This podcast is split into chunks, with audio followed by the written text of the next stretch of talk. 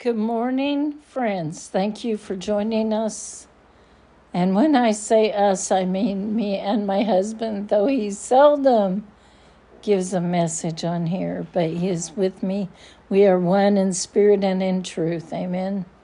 Just along with our Lord Jesus Christ.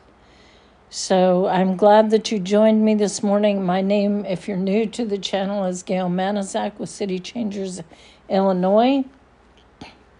And we are a small house of prayer praying for Illinois. Praying for God to have his way in Illinois.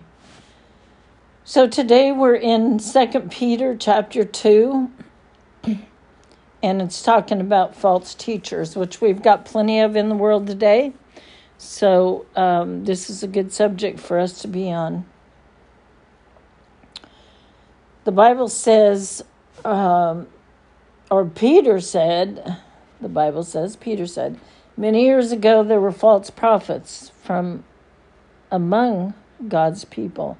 They didn't speak God's true message. So, you know what this is saying is, you know, we've got people in our groups and in our midst that are false. They're not the true ones speaking the true gospel. Just like the Bible talks about the tares and the wheat, they grow up together. Amen. And the wheat is the, the true children of God, and the tares are the children of the devil. So Peter goes on to say, in the same way, there's going to be false teachers among you, and there are. They will come among you and they will teach you things that are not true. And their wrong ideas will deceive people. Those false teachers will even they'll speak against the Jesus, they'll speak against our Lord who paid the price for their sins as well as as ours who have received him. So, as a result, they're going to bring trouble on themselves that quickly destroys them. And many people will believe these false teachers, unfortunately. They will lie and uh, uh, they will live in a bad way, like the false teachers.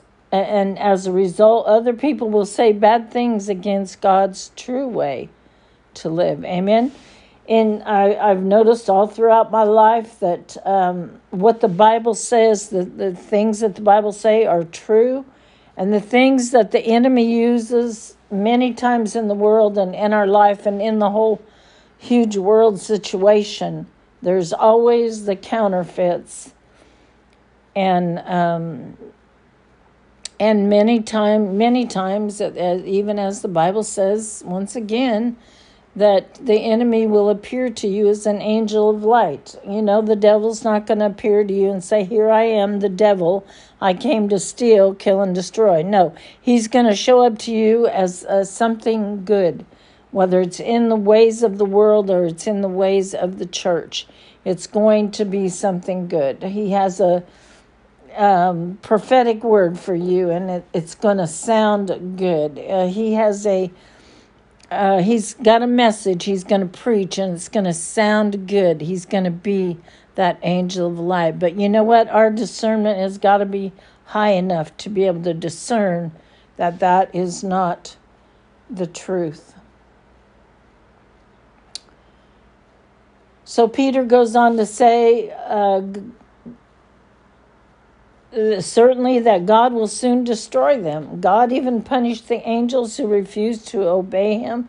He threw them down into the hole of hell. He tied them up and kept them in that completely dark place. And the Bible says they will remain there until the day when God will judge them. And then also, a long time ago, God punished all the bad people who lived in the world. He sent water to cover the whole earth. Remember Noah's life? All the people who had turned away from him drowned in the water. But God kept Noah safe. Noah had told people God's message that they should do right, so God saved Noah. And then seven other people from the water from drowning in the water. Sometimes I kind of feel like that. You know, you you follow the the ways that you believe that God is leading you and sometimes it's not with the big crowd. You're you're not in the crowd following you know, on that wide road that leads to destruction, and you look kind of like an oddball out there, just like Noah did. And I'm um, sure people looked at him, called him names, and, and mocked him and scorned him and all that. But later on, Peter says that God punished the people who lived in the cities of Sodom and Gomorrah because they did bad things. God decided to destroy them. He buried these cities completely so that only ashes remained. And when God did that, he, he showed that what will happen to all people who refuse to obey him. But God saved Noah from danger. Lot was a good man he was very sad because the people of Sodom did not obey God's laws. Excuse me. They lived in a, a, very bad way. Lot lived Lot lived among them. He lived among those bad people and every day he saw the bad things that they did. Every day he heard the bad things that they said. And as a result of that, the Lot had much trouble in his mind because why? He was a good man. But he was under this torment through this all these bad things, through all this sin. So we know that the Lord has done all these things in times past, right? He he knows how to save people who respect him from from their troubles but he will continue to punish the people who refuse to obey him. He will keep them until the day when the judge, or excuse me, when he will judge them. God will certainly punish those people who want bad things for themselves. They do the wrong things that their bodies want to do. They do not want to obey anyone's authority. So these false teachers are not afraid of what other people think about them. They think that they themselves are very important. They're not afraid to say many bad things against the even the angels in heaven. The angels are more powerful than the false teachers are, but even these angels will not say bad things against them when the Lord is present. These false teachers, they speak against things that they do not understand. They're like wild animals, Peter said. And, and their minds can't think properly. They only do what their nature causes them to do. Wild animals are born so that people can catch them and kill them. In the same way, God will destroy these false teachers. They've caused other people too much trouble. In return, God will cause them to have trouble. They just do things which will make their bodies happy. Amen. What, it, what does that mean? They're following after the flesh, they're following after their carnal man, their carnal nature. They have wild parties even during the day. They eat and drink. Does that not sound like our day today? Come on, friends. You know what? That sounds like our day right now today. I know people who are partying, sitting around smoking dope and uh, drinking all day long, not working, living off the system or living off other people, and they enjoy all these bad ways. They enjoy them. This makes them happy.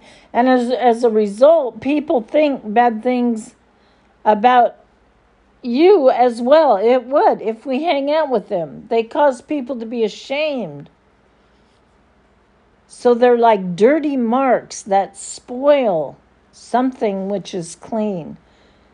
I'm talking about those are that you hang out with. I'm talking about those that even are in the church that are your friends. You haven't discerned their lives. You have not discerned the fruit in their lives. All the time, these people are looking say if they're men, they're looking for women to have sex with them. They never stop doing wicked things. They teach people who have weak minds to believe wrong things. They just want more and more things to make themselves happy. God will certainly punish these people because why? Because they're bad, because they refuse the Lord Jesus Christ and the gift that He offered them. These false teachers, and they're totally polluting the world and trying to pollute the people. Amen. I saw a picture yesterday of an apple, two apples actually in a bowl. One of those apples was a bad apple, and it was uh, the rot on the one apple that was bad was coming on over to the good apple. This is what happens in our gatherings. This is what happens when we gather with those that are not sold out to Christ.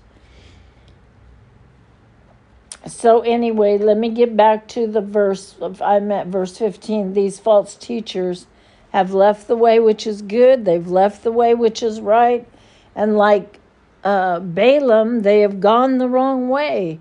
Balaam wanted money so much that he did wrong things to get it.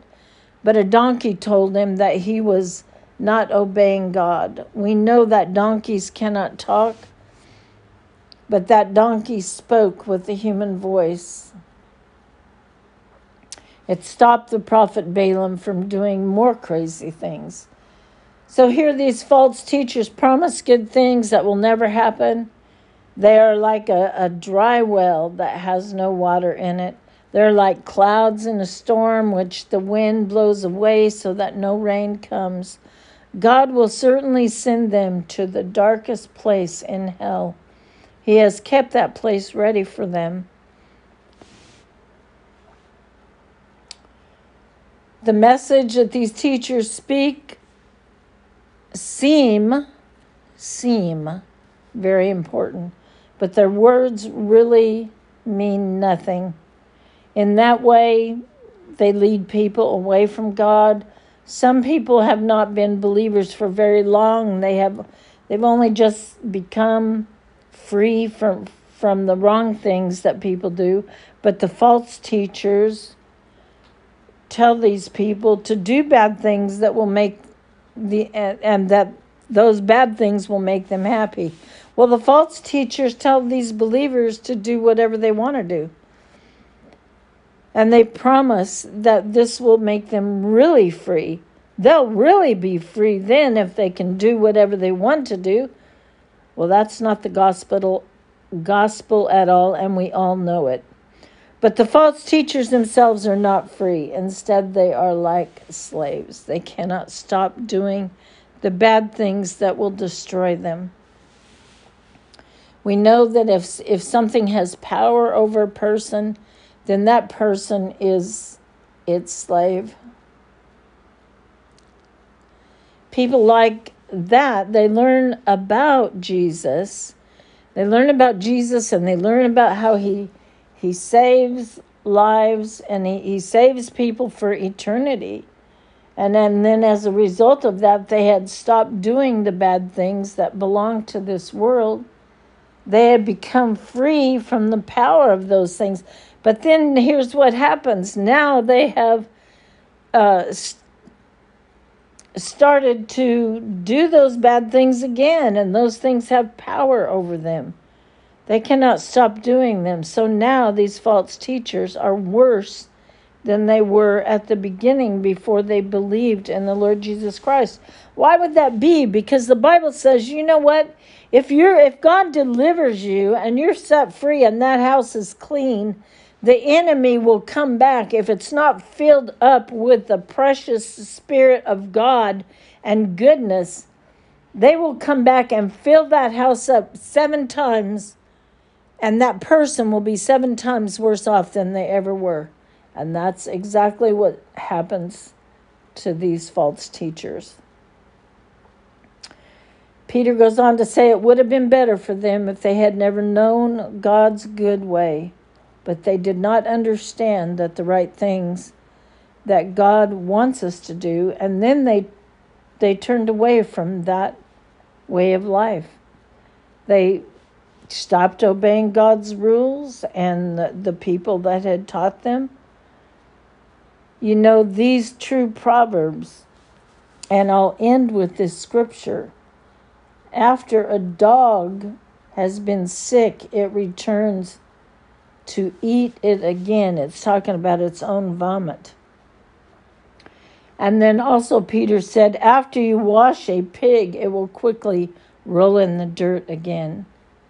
These words describe how the false teachers live.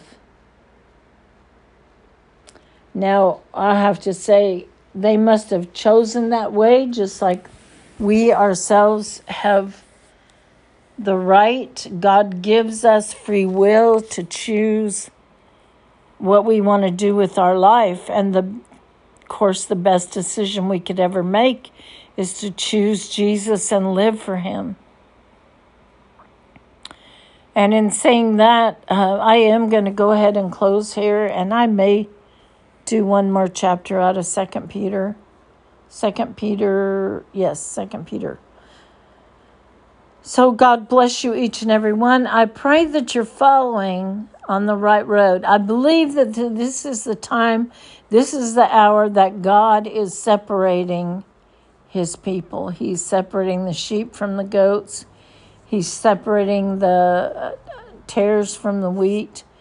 And we're clearly beginning to see that now.